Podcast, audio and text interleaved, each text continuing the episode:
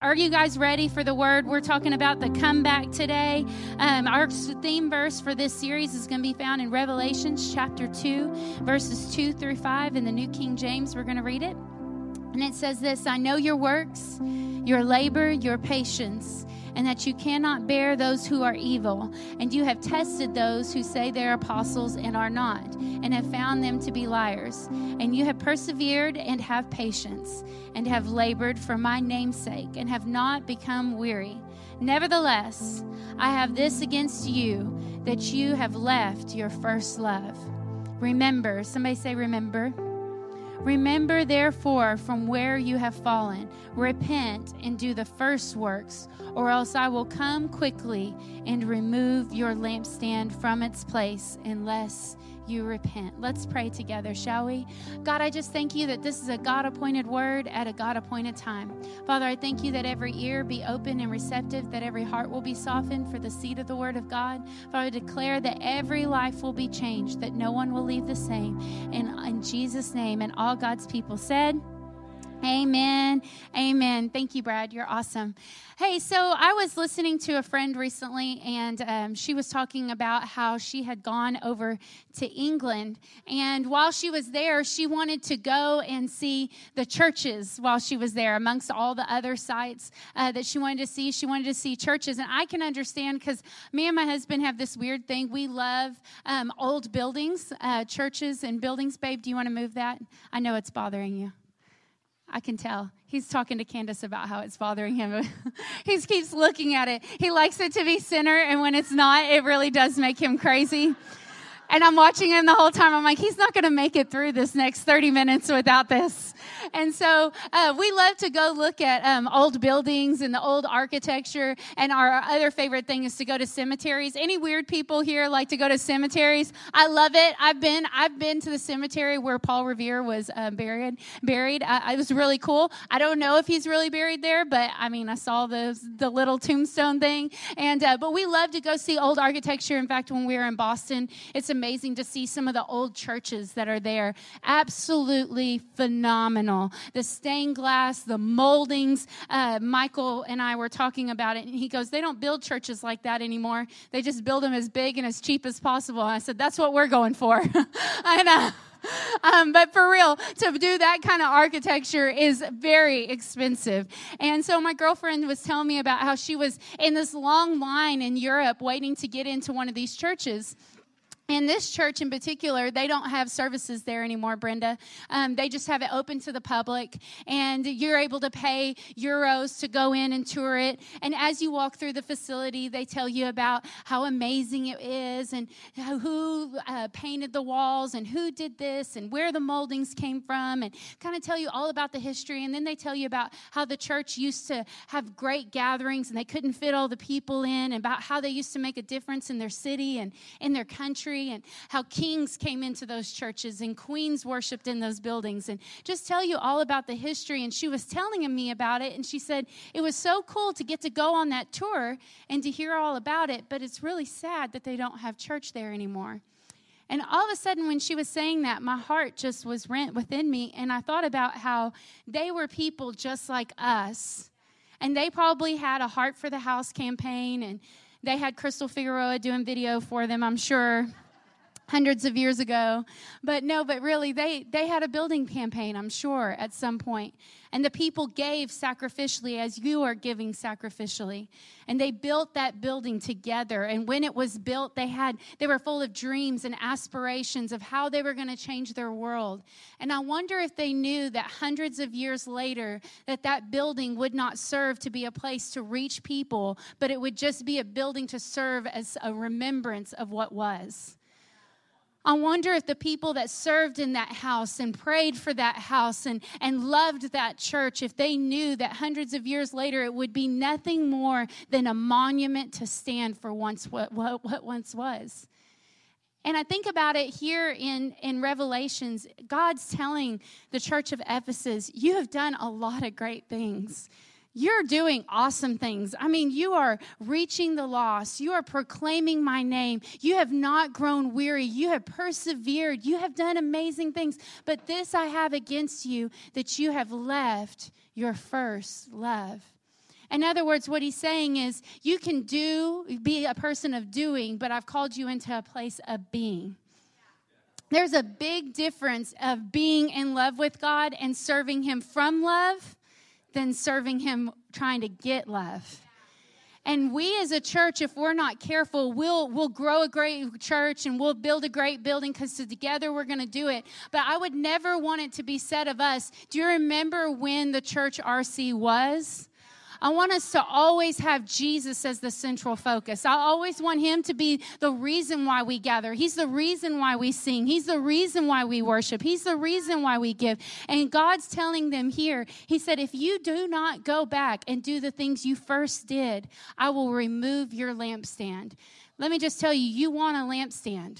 In other words, God's saying, I'm going to make sure that you don't have influence like you've had influence. I'm going to cut you off. You need to get into a place where I'm the reason behind what you're doing. And let's go back to what you first did. You know, whenever Brian and I, we'll go into marriage counseling and we'll have people come in and they both hate each other, which is common in marriage. And for all the single people, that's normal. If you're married and you hate each other, that's normal. That's okay. It comes and goes. But they'll come in and the husband hates her and she hates him and they're arguing. And me and Brian will just go, okay, let's just go back to the basics. When's the last time y'all went out on a date together? Oh, we don't have time for dates. We don't have time for that. We have kids. We have game schedules. We have all these things to do. Okay, when's the last time that you were alone together after dark? Come on, somebody. And they say, oh, that doesn't happen anymore. That we don't do that. There's no time for that. Well, what's the last nice thing that you've done for one another with no motives, just nice thing? Wrote a nice note, got a gift, sent flowers. Come on, women love flowers and gifts. My love language is Chanel and Louis Vuitton. Just saying, budget for that. Diamonds are a girl's best friend. Can I get an amen? When in doubt, just go to Zales. But we'll tell them, when's the last time you've done something nice for one another? A nice little card, a sticky note by the coffee pot. Oh, well, we don't do that. We're just too busy for that. And we'll tell them, go back to the things you first did when you first got married, and everything will fix itself. It never fails that couple, we usually will not meet with them again. You know why? Because they go back to what they first did, and all of a sudden now they're passionately in love with each other. They're not fighting anymore. They actually like each other, and their whole life has turned around. And it's not because we said anything miraculous. It's just because they went back to doing what they once did. And that's what God's telling the church here. Hey, remember the things you used to do, and let's do those. So how many of you guys want to know what the first church did in the first place? That's what we're going to look at. Crystal, I see that hand. We'll do this series for you. Acts chapter 2 for Crystal Hoffman. I'm just teasing. Acts chapter 2 in verse 42. Are you guys ready? It says, and they steadfastly persevere, devoting themselves constantly to the instruction and the fellowship of the apostles, to the breaking of bread, including the Lord's Supper and prayers. And a sense of awe, reverential fear came upon every soul, and many wonders and signs were performed through the apostles. And all who believed, who adhered and trusted in and relied on Jesus, were united together. They had everything in common. They sold possessions, both their landed property and their movable goods, and distributed the price among all, according as any had need. And day after day they regularly assembled in the temple with united purpose, and in their homes they broke bread, including the Lord's Supper. They partook of the food with gladness and simplicity and generous hearts, constantly praising God and being in favor and goodwill with all people. And the Lord kept adding to their number daily who were being saved from spiritual death. Man, that sounds like a powerful church, doesn't it?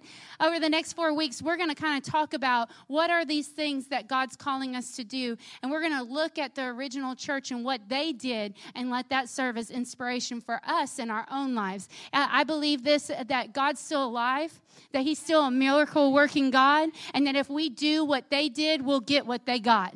And the Bible tells us that they saw many signs, wonders, and miracles, and that many were added to the church each day. And so I think think that if we as a church begin to do what the first church did, we'll see what they saw. And so Brian and I, for those of you that don't know, we stood on Acts 2:47 the whole time we prayed for this church, and we declared that a New Testament church grows daily. And the other day I got the total of our salvations, and even since the video was recorded, it's gone up since then, and it's in excess of 620 salvations since our first Sunday. Come on, somebody, give up a hand clap. For those of you that don't know, there's 365 days in a year. So that means God's given us over one salvation per day of our church's existence. You get what you go for. You get what you confess. There's nothing more powerful than the word of God spoken out of our mouths. The Bible tells us here, and they steadfastly persevere, devoting themselves constantly to the instruction and the fellowship of the apostles. You know, a little bit of church history here. The New Testament believers that we're reading about here did not have the New Testament, Cassie. I know this is a revelation, but they didn't have it because they were living it. And so they couldn't pick up the book of John and find out what Jesus did about how he multiplied the loaves and the fish. They couldn't hear the Sermon on the Mount and just pick it up and read it. They would actually have to go to their pastor, and the pastor then, the apostle, would tell them the story of Jesus. They would tell them about the miracles. They would tell them about blind eyes being open. They would tell them the story of Nicodemus. They would tell them the story that on the third day that he rose again. And that is how they learned God's word, because it was not yet written for them to pick up and read. So when it talks about they continued steadfastly in the teaching of the apostles, what they're saying is that they followed God's word. They had a hunger for God's word. Today in this first message in the comeback series, I'm going to preach the most exciting message you will ever hear. And it's coming back to God's word. Coming back to God's word. We're going to talk about three areas of your life that will begin to change with God's word. We're going to look at Psalms 119, verse 68. I've got a lot of scripture today. I hope you like the word, since it's about the word. Do you get it? Psalms 119, verse 68. It says, "You are good and kind and do good."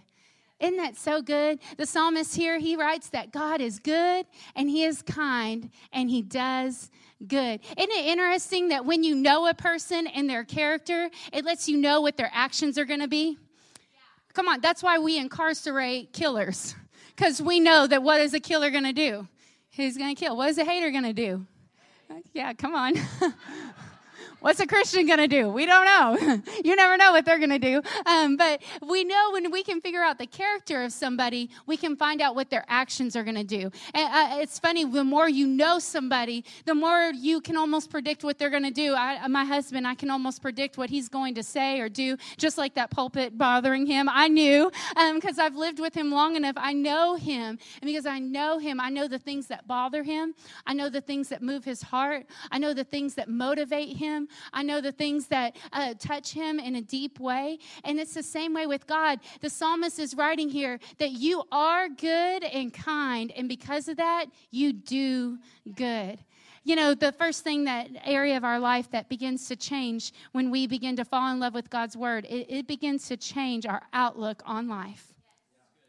It begins to change our outlook on life. Have you ever talked to a Christian that really loves God and loves his word, and you're talking to him and you say, well, how are things going? You know, how's life? It's kind of like cold today. I've got poison ivy from head to toe.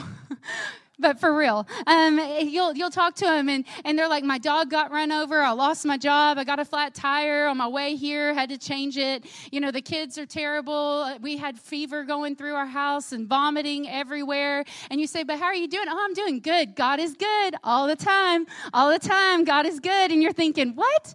God is not good? That sounds like the worst week ever. Like, you need prayer. You need Prozac. You need something. You need counseling. Have you ever tried going to groups? No. But that sounds crazy. But here's the thing, is that when you know that God is good and he only does good, then you can be going through a hard time in your life, but your perspective is changed, not because your life is any different, but because you know who God is. Our outlook on life has everything to do with how we view our God. Have you ever been with your kids and they're fearful and they don't want to sleep in the middle middle of the night and they're crying because they're upset. Maybe they're afraid of the dark, or maybe you let them watch Shark Week and you're on an ocean vacation. That's what we choose to do. It's always lots of fun. But maybe you do something like that, and your kids are scared. But isn't it amazing how bold your kids get when you're with them as a parent? And it's like all of a sudden, they can be in a dark room, they can be in the middle of the ocean, and it doesn't even matter because they know that you're with them and that you're going to protect them. See, they, as a child, they see their parents as good and only doing good things for them. So they know that no evil can come upon them as long as you're there. And I think a lot of times, if we begin to see God as a good God, then we'd begin to have that kind of outlook on our life, that all things work together for good to those who are called according to his purpose. In other words, it doesn't matter what my checkbook says. It doesn't matter what life says. My outlook on life is defined by God's word and his promises. But might I just challenge you this? If you don't know God's word for yourself, then you don't truly know who he is.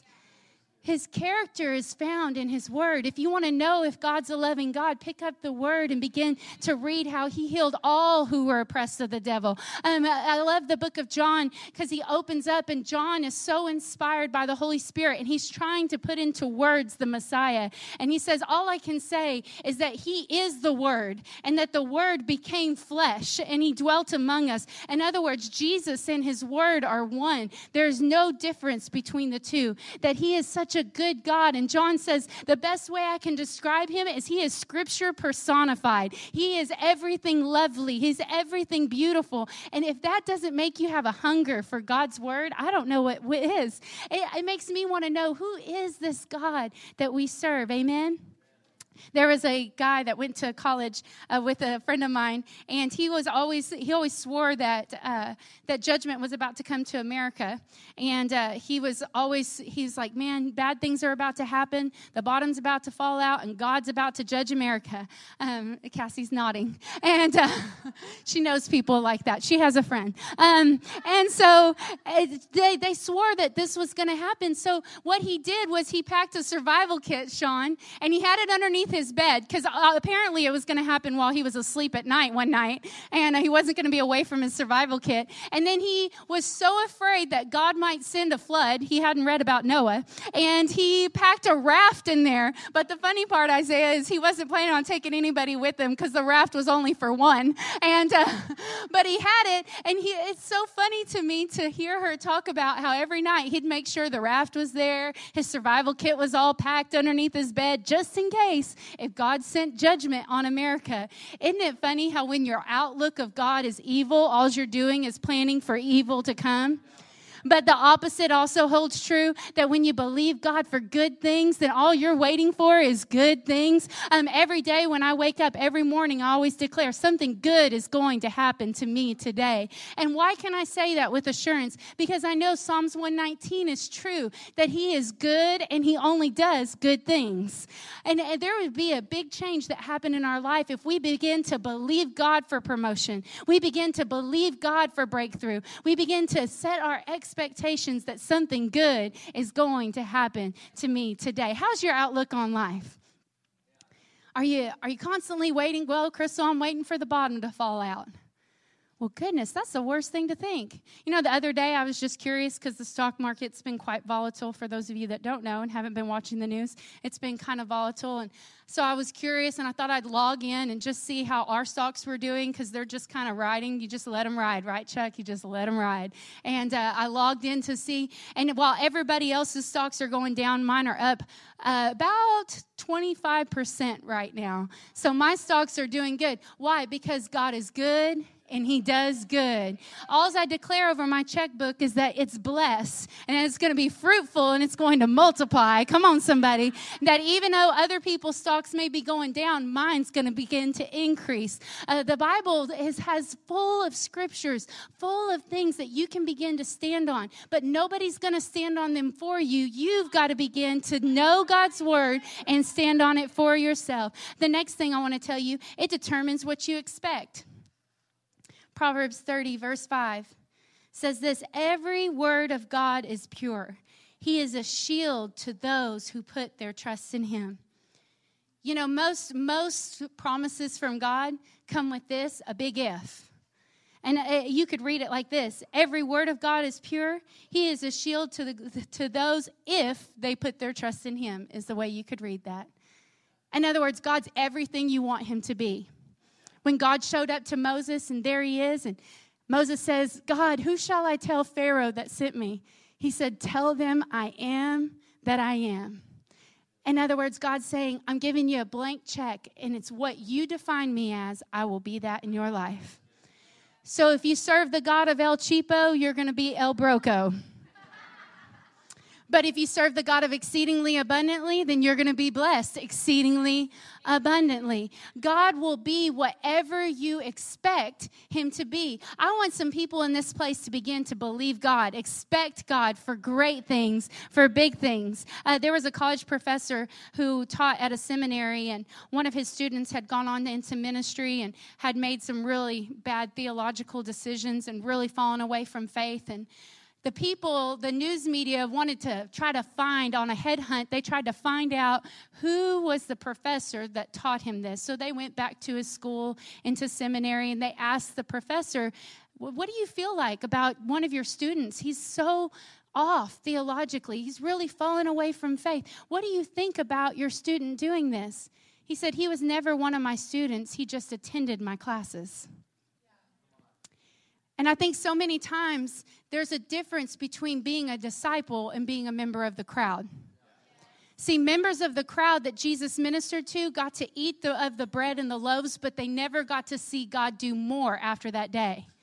I want to be a person like the 12 that's following Jesus daily. This here in the scripture in Acts 2:42, it says, and they steadfastly persevered. In other words, they didn't let their day define their faith. Their faith defined their day. And I want some God people to kind of determine, I'm not just going to attend services. I'm going to become a student of God's word. I'm going to begin to expect God to do big things because I serve a God of impossibilities being made possible. I serve a God that still knows how to command the seas. I serve a God that can still multiply my little and make it more than enough. We serve a God that's able to do whatever we need him to do. But do you believe him for it? You know, the greatest message I ever heard when I first got saved is I sat under Brian's dad, and he is one of the greatest faith teachers I have ever heard in my life. And one of the best things he did is I was sitting there in a service, and he said, I want you to begin to expect God to do something good every day. Every day, I want you just to wake up with an expectation in your heart, like something miraculous is going to happen today. And he began to teach me how to confess God's word. He began to teach me how to say positive scriptures over my life. And through that, every time I would do it, faith would build in my heart. But more than that, circumstances begin to change. I'll never forget, it was one of the first times I finally got bold enough to pray for healing. And Isaiah, I know this is going to be funny because you probably have never done this, but this person came forward and they had breast cancer, and she was going in for surgery. It was really bad, and she was very, very ill, and she came down front for prayer. My normal prayer, I'm just going to be real, is I'll be praying for you. God, just do something good in her life. Good is nice and open, right, Chuck? It doesn't really put an expectation of what good is. Just do something good in her life. Reveal yourself to her. In Jesus' name, amen. And I would have sent her on her way. But I, through confessing God's word, that by his stripes we were healed, all of a sudden I was believing that God was a healer. So that day I laid hands on her and I said, God, I declare that she's healed, that this tumor has to shrink. It must go now out of her body. This will not be by surgery, but God, you're touching her right now. And she's going to go in tomorrow morning. They will not be able to find the tumor. The doctors are going to see this as a sign, a wonder, and a miracle, and she's going to use it to testify your great name. And she's crying. I'm crying. I'm like, God, don't fail me now. I'm really praying faith here. I'm believing it. You do good, and you are good, and you do good things. And I'm just trusting because this looks impossible, God, but I know know with you, all things are possible. And she left out that day. And honestly, I would love to stand up here and tell you, I knew she was healed. It was done. The whole day, I thought, man, that was so dumb. I shouldn't have prayed such a bold prayer like that. God, just make it good. If you could just make it good, I'd really appreciate it. I don't know if it's going to work out. You know, that Monday morning, she gave me a phone call, and she said, I should be in recovery right now, but I'm driving myself home because the doctors cannot find that tumor. Come on, somebody. We serve a big God. And he's waiting for us to start to pray big prayers. But big prayers do nothing if they're not backed by his word. The Bible says that all of heaven's angels hearken at the word of God. I think a lot of us, if we just got real here, our angels that are supposed to be working to make our miracles happen are standing in the unemployment line. They don't have anything to do because we're not speaking God's word. But when we begin to speak God's word, all of a sudden our angels finally have work. They're like, hey, Isaiah's talking about that I'm the God of exceedingly abundantly. Hey, they're talking about down here that I, by my stripes, they were healed. Hey, go ahead and send them some miracles. Go ahead and send them some provision. The Bible says that when we speak God's word, there is nothing more powerful than the word of God coming out of our mouth. It begins to change what we expect. You know, we got a phone call this week. Those of you that follow me on Facebook know, and we are believing God for $160,000 in 8 days. I know you're praying for a gallon of milk. That's what we're praying for. $160,000 in 8 days. Praise God. And we got a phone call on last Monday, and the title company wanted to know how we would be coming to closing. And she said, I saw here that you got pre-approved for a loan. Are you using funding from this bank? I just want to verify that. I said, oh, no, we don't need their funding. And she goes, oh, okay, great. Are you using a different bank? No, we're not using a different bank. And she goes, how are you going to be paying for this? Now, in that moment, I had a choice. I could speak logic, which would make more sense. We're still waiting for the money to come in. Come on, somebody. Or I could speak faith, God's word, and begin to watch God go to work. And so I'm quiet on the phone. She goes, ma'am, how are you going to come to closing? I said, we'll be bringing cash. And she goes, okay, well, you know you have to bring that in the form of a cashier's check. I said, yes, ma'am. We will walk in on Tuesday, September 15th with $160,000 cash. Come on, somebody. That may sound small to you, but it was big for me. And sometimes I think we believe God, but when push comes to shove, we're not daring enough to begin to open up our mouth and begin to speak things into existence. And how do I know that God's going to bring it in? It's not because I have $160,000 in my bank account, but it's because of this, because I know a God who owns the cattle on 1,000 hills, that the earth and all the fullness is his. So if I know that about him, how can I not trust him for the rest? Amen. It determines what we expect. Number 3, are y'all getting something today? It changes how we view ourselves. Let's look at Matthew 16:15-19. Jesus is in his final moments here on earth, and he's wrapping up his time with his disciples, and he had gone around the room and asked them, who do you think I am? Who do you say that I am? And here we see this famous scripture. It says, and he said to them, but who do yourselves say that I am? And Simon Peter replied, you are the Christ, the Son of the living God.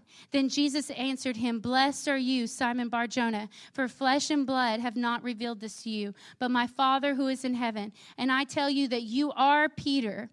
And on this rock I will build my church, and the gates of hell shall not overpower it.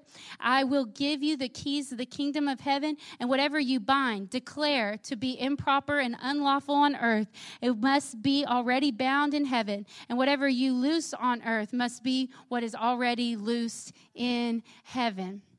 What I want you to see here is that Jesus asked Peter, who I am. Who do you say that I am? And when Peter said, you are the Christ, the Messiah, the Son of the living God, isn't it amazing how Jesus then began to tell Peter who he is? See, when we find out who God is, we find out who we are. When we begin to find how wonderful God is, he begins to show us how wonderful we are. Here God is, Jesus, he paints out to Peter. He says, hey, I've given you all power, dominion. I've given you keys and authority. Man, that's a powerful mandate. He lets him know on this revelation, I'm going to build my church. And as we all know, Peter was the first preacher of the first church in Acts chapter 2.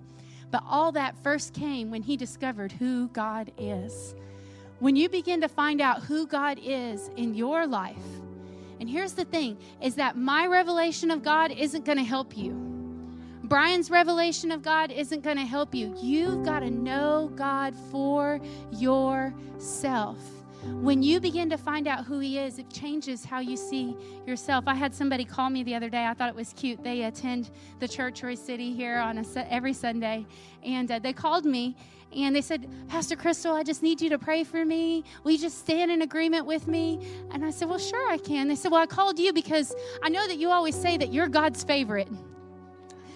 And I just cracked up laughing because I do think I'm God's favorite. And I said, no, don't you know that you are God's favorite too? And she said, I am? And I said, yeah, if I'm God's favorite, then you're God's favorite too. And your kids are God's favorite. And your husband, well, we'll just move past him. And... No, I'm just teasing. And she said, oh, man, that changes everything. And I prayed with her. And after I got done praying with her, she goes, you know, next time I'm just going to stand in faith on my own because I'm God's favorite. You know, when we begin to see God for who he really is and that he is good and he does good, it changes the way we view ourselves. It changes the way we believe for things. If you really saw yourself as a daughter of a king, you wouldn't be satisfied with being broke, busted, and disgusted. You wouldn't be satisfied with dating some guy that's less than good enough. A daughter of the king deserves more than good enough. She deserves the best, right? But you've got to begin to see God for who he is, and when you see him for who he is, then you begin to find out who you really are. God's word reveals who you are. There was a girl that came to me and she needed counseling as I close. And she was battling depression, having a hard time, and just really honestly lost. She told me, she said, Crystal, my outlook on life is terrible. She said, if anything bad's going to happen, it's going to happen to me. Have you ever met Eeyore? In real life, somebody just, I don't know. That was her. I'm like, but look, you got a great husband. He's okay. You live in a great house. Not really. And I told her, I was like, hey, listen, if God be for you, who can be against you? God's going to do great things in your life. And she goes, I don't know. I said, okay, this is what we're going to do. Can you do one thing for me? I guess. I thought, oh, man, I need somebody to cheer me on while I was counseling her. I thought, man, I feel just as depressed as you right now. Pray for me. I told her, I said, we're going to do one thing. Can you do one? And she said, yes. And I said, I want you every day when your eyes open, I want you to declare out of your mouth, this is the day the Lord has made. I will rejoice and be glad in it. She goes, that's it? I said, yeah, that's it. She goes, I thought you were going to make me read like 10 chapters in the Bible every day or something. I said, no, that's it. She goes, I hope I don't forget to do it. I said, me too. I'm just giving you one thing. So I told her, I said, just write it on a Post-it note. Like put it by your refrigerator door. Come on, George Strait. Write it, put it by your bed, put it on your bathroom mirror, put it somewhere where you can see it. And every time you see it, I want you to say out loud with your mouth, this is the day the Lord has made. I will rejoice and be glad in it. And I told her, I said, in 2 weeks, we'll get back together and we'll see how you're doing. Well, 2 weeks came and went. And I saw her and I said, hey, we're supposed to get back together. Remember, you're depressed. You feel like just everything's terrible and you're Eeyore. Don't you remember that? I saw her. I said, aren't we supposed to get together? I know that you really wanted counseling. And we said in 2 weeks we get back together. And she said, no. Counseling? I don't need counseling. She said, man, since I've been doing that, she said, I've got this joy that I can't explain. She said, my whole life has changed. I said, well, did you get a better job? Is your husband doing better? Did y'all buy a brand new house that you didn't tell me about? She said, no, Crystal, honestly, nothing has changed. But just by me beginning to declare that little scripture every single day, my whole outlook on life has changed. She's like, I just have this joy that's bubbling over on the inside of me. There's this excited expectation as I go through my day that I just feel like God's going to do good things in my life. And I just left that place thinking, man, the most powerful thing people need is not self-help books. It's not a feel-good message, but they need the word of God spoken out of their mouths begin to change things. It can begin to transform your kids. You begin to speak over your kids. You're a revivalist. You're the pastor of your school. You're going to win many souls to the kingdom of God. You begin to speak to your checkbook, as dumb as that is, and you say, you're going to be filled. I will not lack. No good thing that, God, you're my provider. You're going to make a way. You begin to lay hands on your husband and say, God, I thank you that we have a strong marriage, that, God, what you've united together, no man can separate. And as you begin to declare God's word out of your mouth, you watch and see what God begins to do. Let's stand on our feet together. You feel equipped? You feel excited? Let's start somewhere, amen? The Bible tells us in Psalms 119, verse 11, it says, your word I have hidden in my heart that I might not sin against you. There's something that happens when we begin to take God's word and hide it in our heart. The great thing about hidden things is you're able to find them just right when you need them. And the great thing about God's word, when we begin to store up God's word, maybe for some of you, it may look like 5 minutes in the morning. Some of you, it may be your drive time. As you leave the house and you're going to work, you may put on an audio Bible as you're driving down the road. For some of you, I challenge you, get a podcast. Me and Brian, I've determined that every day when I get ready in the morning, I listen to an inspirational podcast every single morning. My kids laugh because they know I'm getting ready because they hear Joyce Meyer coming out of the bathroom. But it sounds silly, but it just starts your whole day right. And what it does, it's putting God's word in you. Maybe it's 2 little scriptures that you put on your refrigerator, and as a family, you begin to pray them together. No matter what it looks like for you, I just want to challenge you to start somewhere and begin to see your world change.